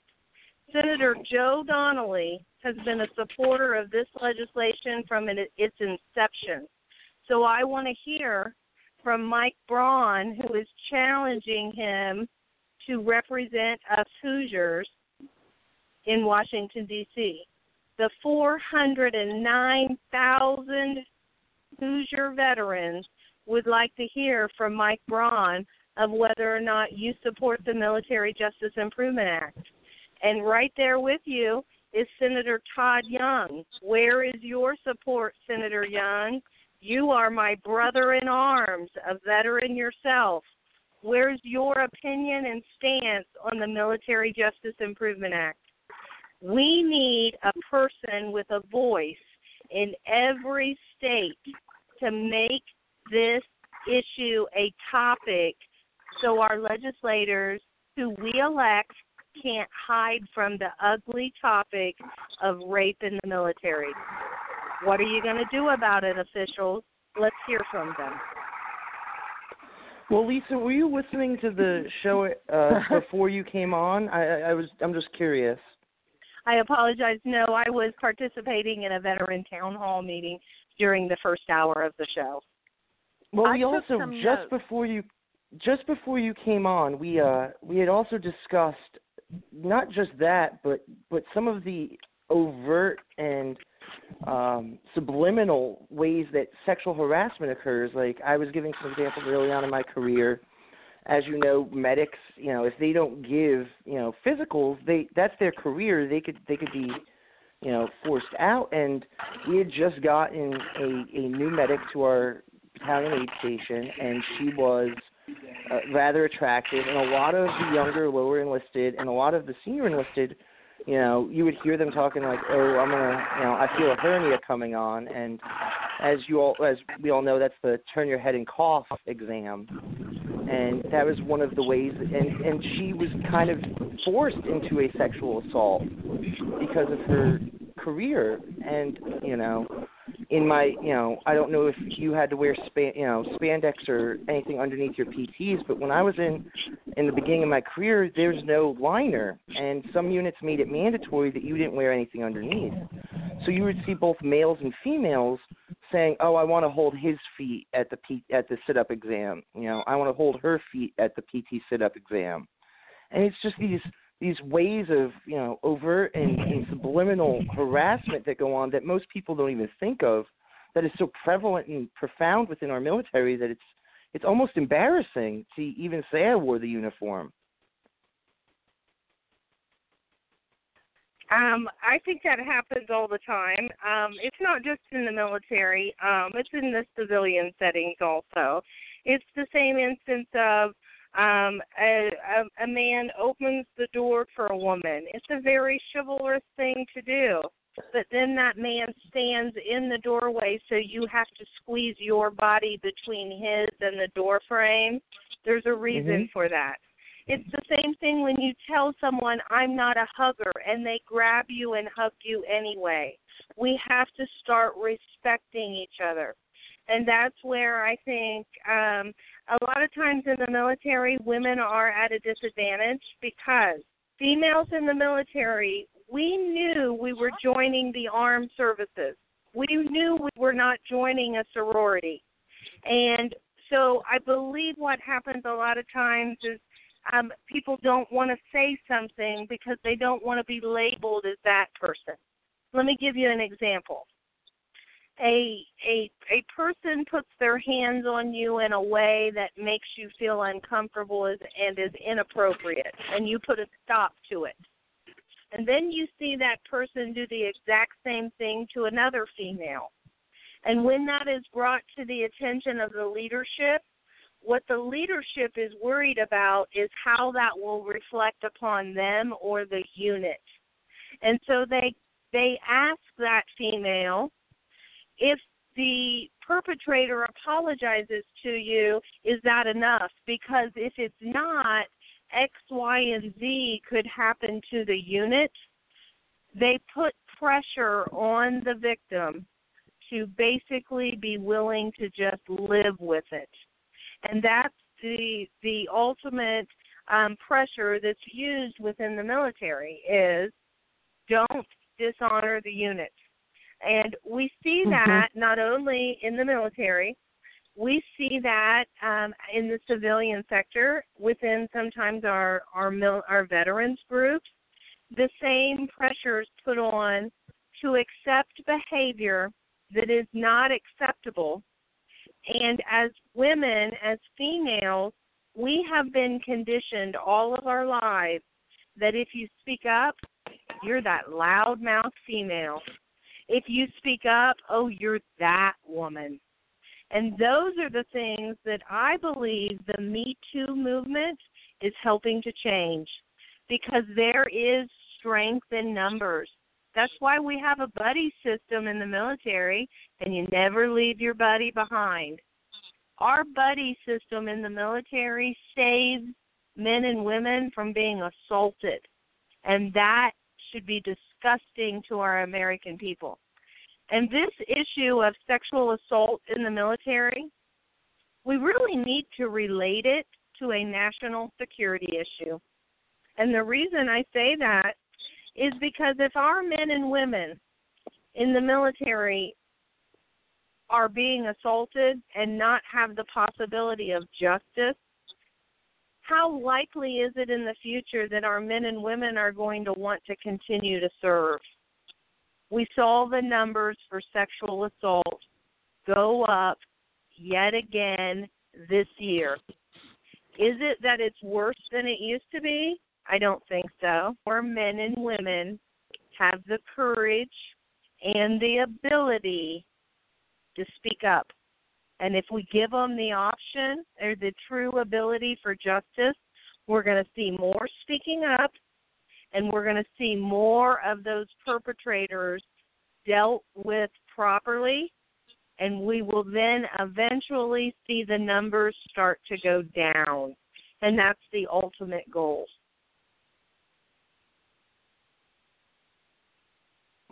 I definitely feel that that I I speak for every American when we say that's the ultimate goal. The the shame is is you know it it, it shouldn't be on the victim to dishonor the unit. It was the offender who dishonored the unit by taking those actions. They dishonored the unit, they dishonored the uniform, and to pressure somebody in a situation like that is one of the most despicable things I think a human can do. Knowing that somebody just went through one of the worst instances of their life, to to try to persuade them in some lack sense of you know morals and honor and code to protect an offender of, of that proportion is I have no words. It's just it's disgusting. And it's not just in our military. I'll use the example here in our home state of Indiana.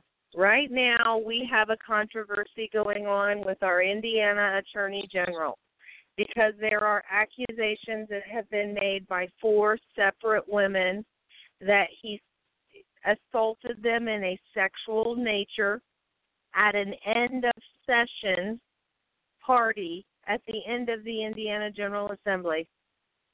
And when those allegations were brought to light, the leadership within our Indiana General Assembly, four leaders, two Democrats, two Republicans, Instead of walking across the hall and bringing the Indiana Inspector General into the issue to have the issue investigated, they decided to have a private law firm do the investigation. And as part of that investigation, they didn't even talk to the accused. They did not interview the accused. And then that information was leaked to the public. Star of those four victims being able to seek any type of justice when the whole process was tainted from the start. And three of those four men that made the decision to have it investigated by a private law firm, three of those four are attorneys. Why is it that these types of allegations are not taken seriously. Another point to be made is the way women are treated and men when they report these crimes. We have to answer questions about what were you wearing? Did you talk to them? Have you ever been on a date with that person? If you get your purse stolen, nobody asks you what you were wearing. If your car gets broken into, no one says, "Oh, did you just wash your car and was it all shined up that night?" But yet when your person, your physical person is assaulted, you have to justify that you didn't do anything to warrant that assault. And those are the kinds of attitudes we have to change. We have to change the attitudes that it is a he said, she said issue. We have to change the attitude that women use this as an excuse to get by with things or to better their careers. And we need to be able to ask our good men, because there are a lot of them out there, stop being silent. When you see this, say something when you see that guy at the end of the bar at a veterans organization acting poorly, say something. When you are deployed and you see harassment going on, stand up and say something. There is definitely strength in numbers. But victims can't do it on their own. That officials can't do it on their own. We need the general public to take this issue seriously and it is a very serious issue that affects not only the veteran, but it affects that veteran's family. It affects that veteran's family in a way that most people wouldn't understand. Intimacy between partners. I have a 17 year old son. I have a hard time hugging my own 17 year old son because of my service connected disabilities. It affects your relationships with the people you love most because it damages a person at their core. And if we can prevent our men and women from suffering that severe damage, we may not ever eradicate sexual assault because the military is just a cross section of society. but we can stop the damage that the process causes. And that's what the Military Justice Improvement Act does. And by AMVETS National coming out with a letter of support, what that does is it says to our elected officials across the country, because AMVETS is across the country, it says to them that there are people watching what we're doing and they're going to let our voters know. And that's why it's important to speak up and support the Military Justice Improvement Act.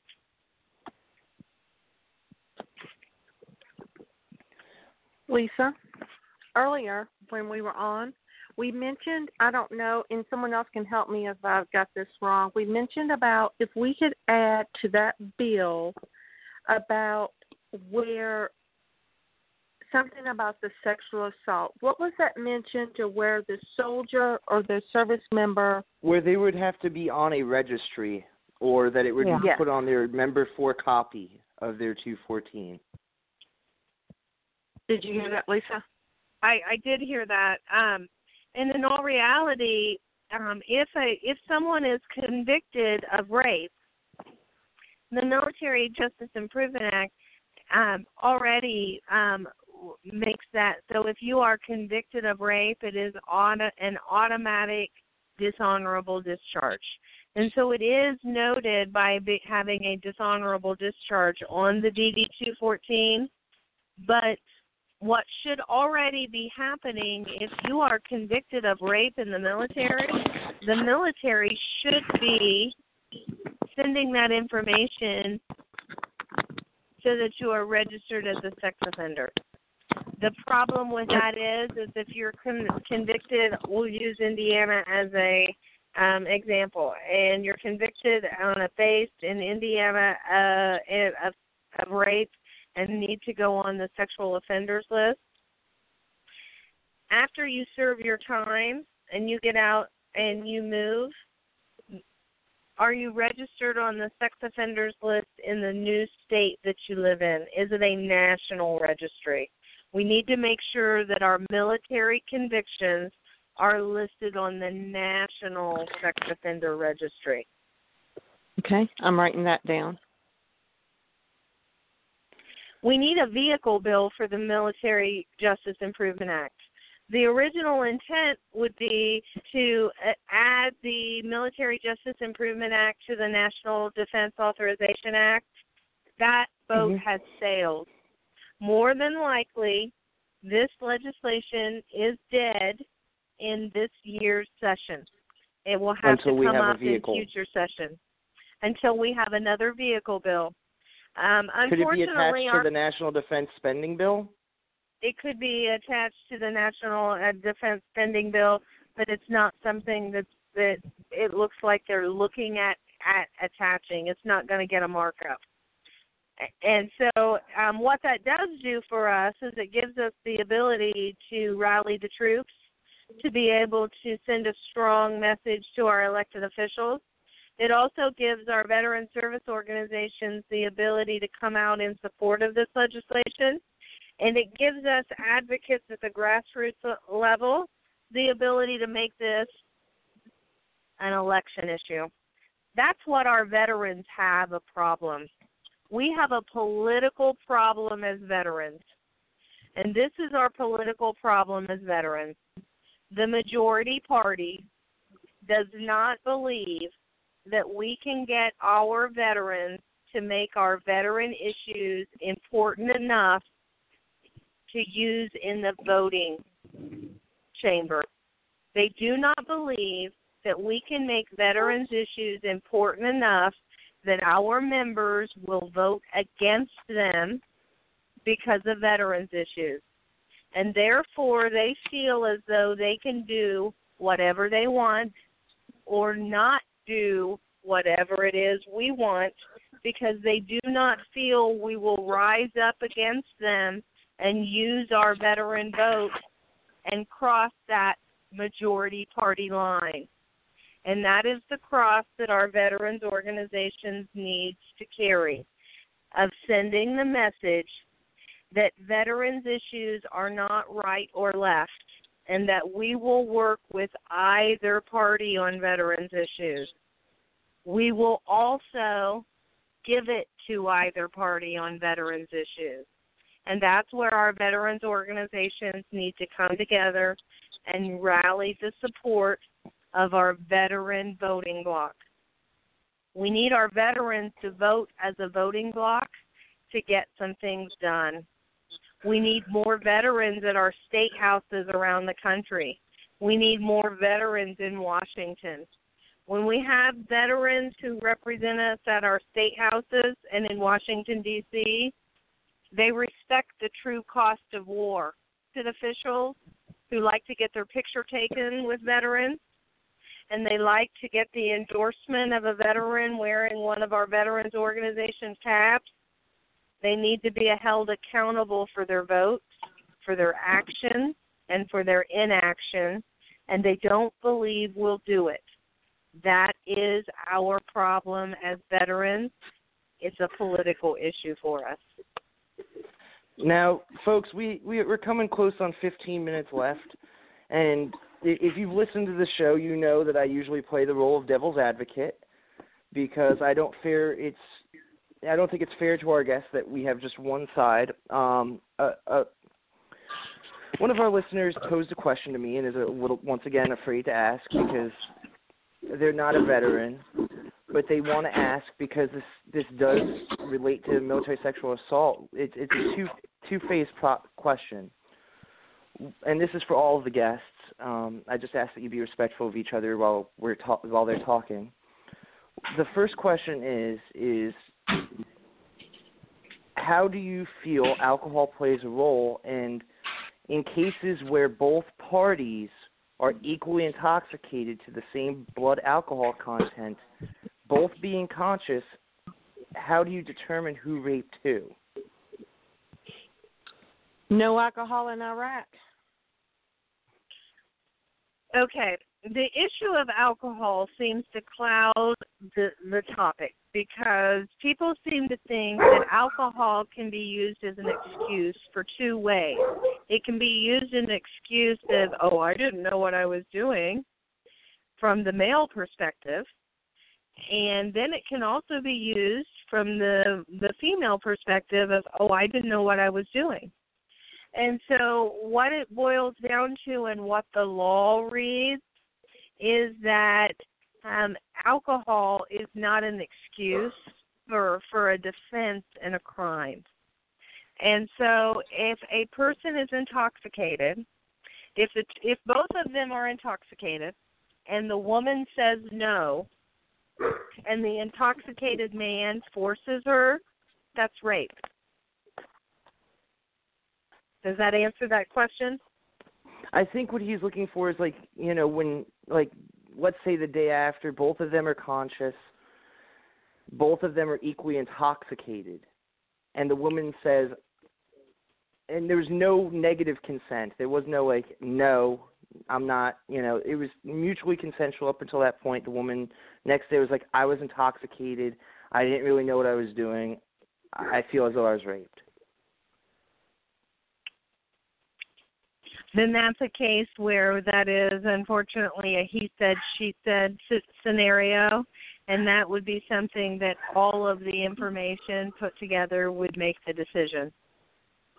Um, you know i i i, I want to say the it sounds like the question is coming from a standpoint of which is something we hear a lot is it is an excuse and a reason that um, people don't believe um, rape victims is because, well, um, they just had you know remorse the day after, and therefore they said they didn't know what they were doing, and then called it rape.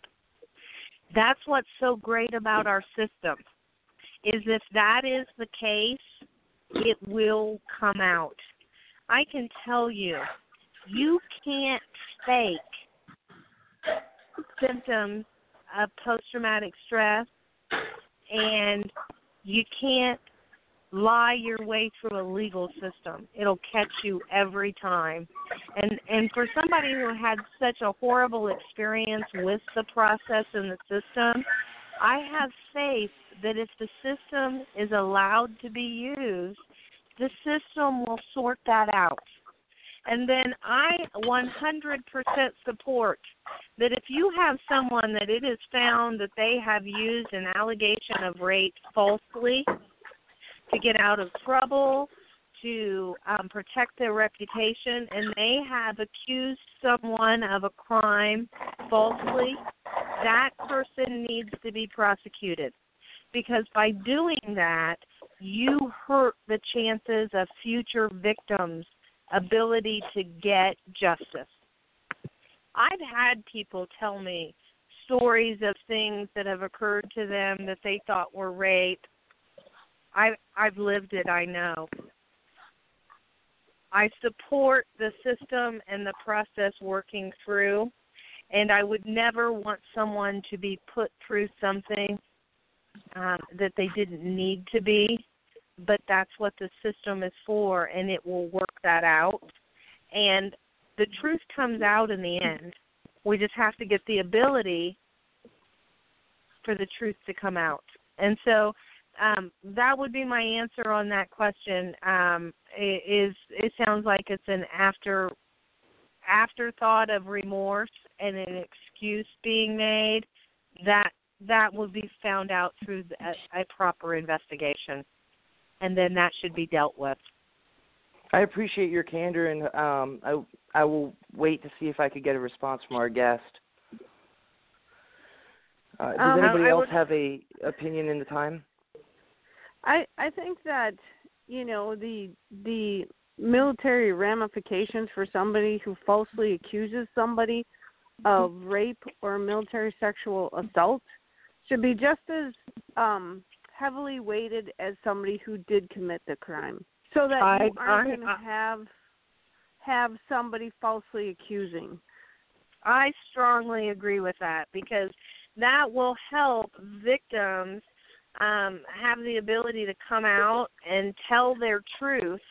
Because if you're willing to come out and tell your truth, being the private and and degrading nature that rape is, and you're willing to do it knowing full well that if it's proven that you're lying or making it up that you're going to get in just as bad of trouble as the person that you're accusing of raping you if they're found guilty i think all that does is it helps um validate the fact that if you have the courage to stand mm-hmm. and speak your truth people will listen to you and that's the message I want to continue to bring, no matter how difficult it is, and no matter how hard a fight of it, it is. If you are doing things the right way for the right reason, and you are standing in the light of righteousness, tell your truth, use it to help yourself and help others, and that's what we do as veterans. We serve and by continuing to work on this issue, men and women across the country are doing exactly what our large veteran service organizations like AMVETS are chartered to do. We are helping to protect and preserve benefits and services for our current men and women serving who will be veterans in the future and making things better for our men and women who don't even know that they're going to serve at this point. And so I thank AMVETS National Radio for having a, a discussion like this, being willing to talk about this subject in a very charged political climate. When we have a, a sitting president who has been accused of the things that he's been accused of in the past made the comments that we've all seen him make. We see our our news industry and our entertainment and our sports industry engulfed in scandals. And to have AMVETS have the fortitude and the strength to have a conversation and acknowledge that military sexual trauma is a problem that affects our men and women, that's a start right there. And I appreciate um, AMVETS National Radio and being willing to have this conversation. To our guest, Okay, first he, of he all, I, I have been. Hold him on, as- Alex. Hold on. Hold on, Alex. Uh, I've been quiet the whole time, and the only reason why is because I, I I felt it was necessary, ladies, for you and for Sherman to speak up, to have an open floor again. This show, just so that you're aware, this show is not funded by AMVETS National. Okay, uh, this show is called AMVETS Radio because we were requested by Commander Polk to call it AMVETS Radio. I, I'm only correcting you for one reason. Because this topic is so sensitive that I would Oh. never want AMVETS National to feel as if they are 100% responsible because they're not. We we chose to start this show in Tennessee. Now that isn't what I wanted to share, but I just wanted to state that because I do want to protect AMVETS in that manner, so that it it it, it isn't an issue there. Second of all, I want to share with you an illustration that is very, very important that I want you all to remember that if I were to leave this earth today and I'm remembered for just this illustration on this show, so be it. And if you have heard this illustration before, just humor me for a moment. There is a lady on a mountain, and she's looking down the mountain onto the beach, and see, she sees another lady throwing things into the water. And so she's curious and she goes down to the beach and she goes to look and sees that the lady that's throwing things in the water, what she's doing is she's throwing starfish that are washing up on the water. And she says, "Well, you, and there were thousands." She says, "Well, you're not going to save all of them, are you?" She says, "Nope." But she bends down, picks one up, throws it in the water, and says, "But I just saved that one." Don't underestimate the impact of one voice and what it can do. Our goal on doing this show as a part two is if it has helped one person, guys, we've won. So don't lose hope if the whole world doesn't engage this conversation. When the city that I am from, Los Angeles, when Hollywood gives mm-hmm. a key to a porn star for her dedication and commitment to a cause, something is wrong in this world. And if we are surprised, don't be, because remember who this world belongs to. So while we're dealing with emotional issues and, and issues relating to such an important topic, we have to remember that God is not on vacation. He is clearly engaged to this situation, and that's why He's allowed us to talk about it. Now, my voice is already going to be gone in about 10 seconds, I know it, but I just wanted to tell you thank you from the bottom of my heart for coming on tonight to talk about this. The topic that we're going to be talking about next week is another topic that is actually impacting more people than even this, and it has to do with those that are homeless. Now, a lot of there are people listening right now to this show who are saying, "Well, you know, this sexual thing, th- this can be controlled. This is not really a problem." We know it is. We also know that people who are homeless don't choose to be homeless. Many of them, some do, but the goal is to continue, as you stated. I believe it was Lisa to continue this conversation, and unfortunately, um, we've got six minutes, and and I just I wanted to make sure that we that that we all feel comfortable enough to say that we have discussed the matter not in full because again there's still a lot more but i just want to make sure that on behalf of AMVETS radio that we've given this topic enough attention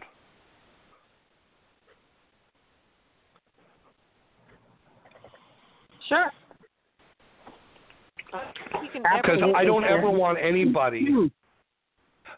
i just don't want anybody to ever look at the show and say we didn't try to create a voice for those who didn't have a voice. That's that that's that's just to protect the brand in itself because again this is not run by AMVETS National. We've asked them for help, they're considering it. They like they love the show. Mm-hmm. As long as we can have someone from National on the show, they'll help promote the show. That's the reason why I was really glad that Sherman came on because I want this message to continue and I know they love the show and I know others love and believe in this show. The state of Arkansas gave almost 75% of their budget for the for the year to help keep the show going. If that lets you ladies know just how important this show is to Arkansas. Well, now we we so are going to do a call. Go ahead. uh, thank you so much for having the show and being willing to do it and give um, give us a voice so that we can lend our voice to those who haven't found their voices yet. And that's what this radio show um, I'm very proud of this radio show for making that happen because you're right. If we help just one person tonight, it's a success. And if we've shown or given one person the ability to find their own voice, then we've helped people in the future as they use their voice. Have One any of you like been to- helped already? I've I've been helped by being able to use my voice to help others and to know that my suffering that I do in silence because I keep that private um isn't for nothing. And that um when I let people know my true self and I let myself be vulnerable that helps me take back part of the portion of my soul that that rape took from me. And I live a truth that I learned a long time ago. And I have to make myself live it and remind myself of it every day. And I heard it on Oprah. And it is about forgiveness. Because I don't believe the military set out to damage me in the way that it did an individualistic me. But what I suffer from today is the treatment that I received when I asked for justice. And so, what I suffer from is forgiveness. Because forgiveness isn't about him, it isn't about the military, it's about the survivor. And forgiveness for me is exactly what I heard on Oprah it's giving up the hope that the past can be any different than what it is. And I'm going to use my past to help other people's futures be different than what mine has been. And so, yes, I Now- have been helped by this program, and I thank you. Ladies, we are going to end up running out of time. I, I just and Alex, I, I want to thank you guys for taking the time to be on the show. I know that down the road we will do this show, and this this this will this conversation will continue. Um, but I, again, I, I am thankful for all of your service, for what you've done to serve this country, and now to continue to serve those who have served us. And I am truly looking forward to next week when we can discuss the homelessness. And feel free, ladies, and of course, Alex, to We'll be continue to share the show as we do. And uh, just thank you guys from the bottom of my heart. Alex, give us a final word. We got about 20 seconds. Well, this issue was important to many people, and if we helped one person find their voice, we succeeded. On behalf of Perry, myself, and all of us at Amvets Radio, we'd like to thank you for listening And we look forward to hearing from you next week when we have our homeless veteran special. Thank you and good night.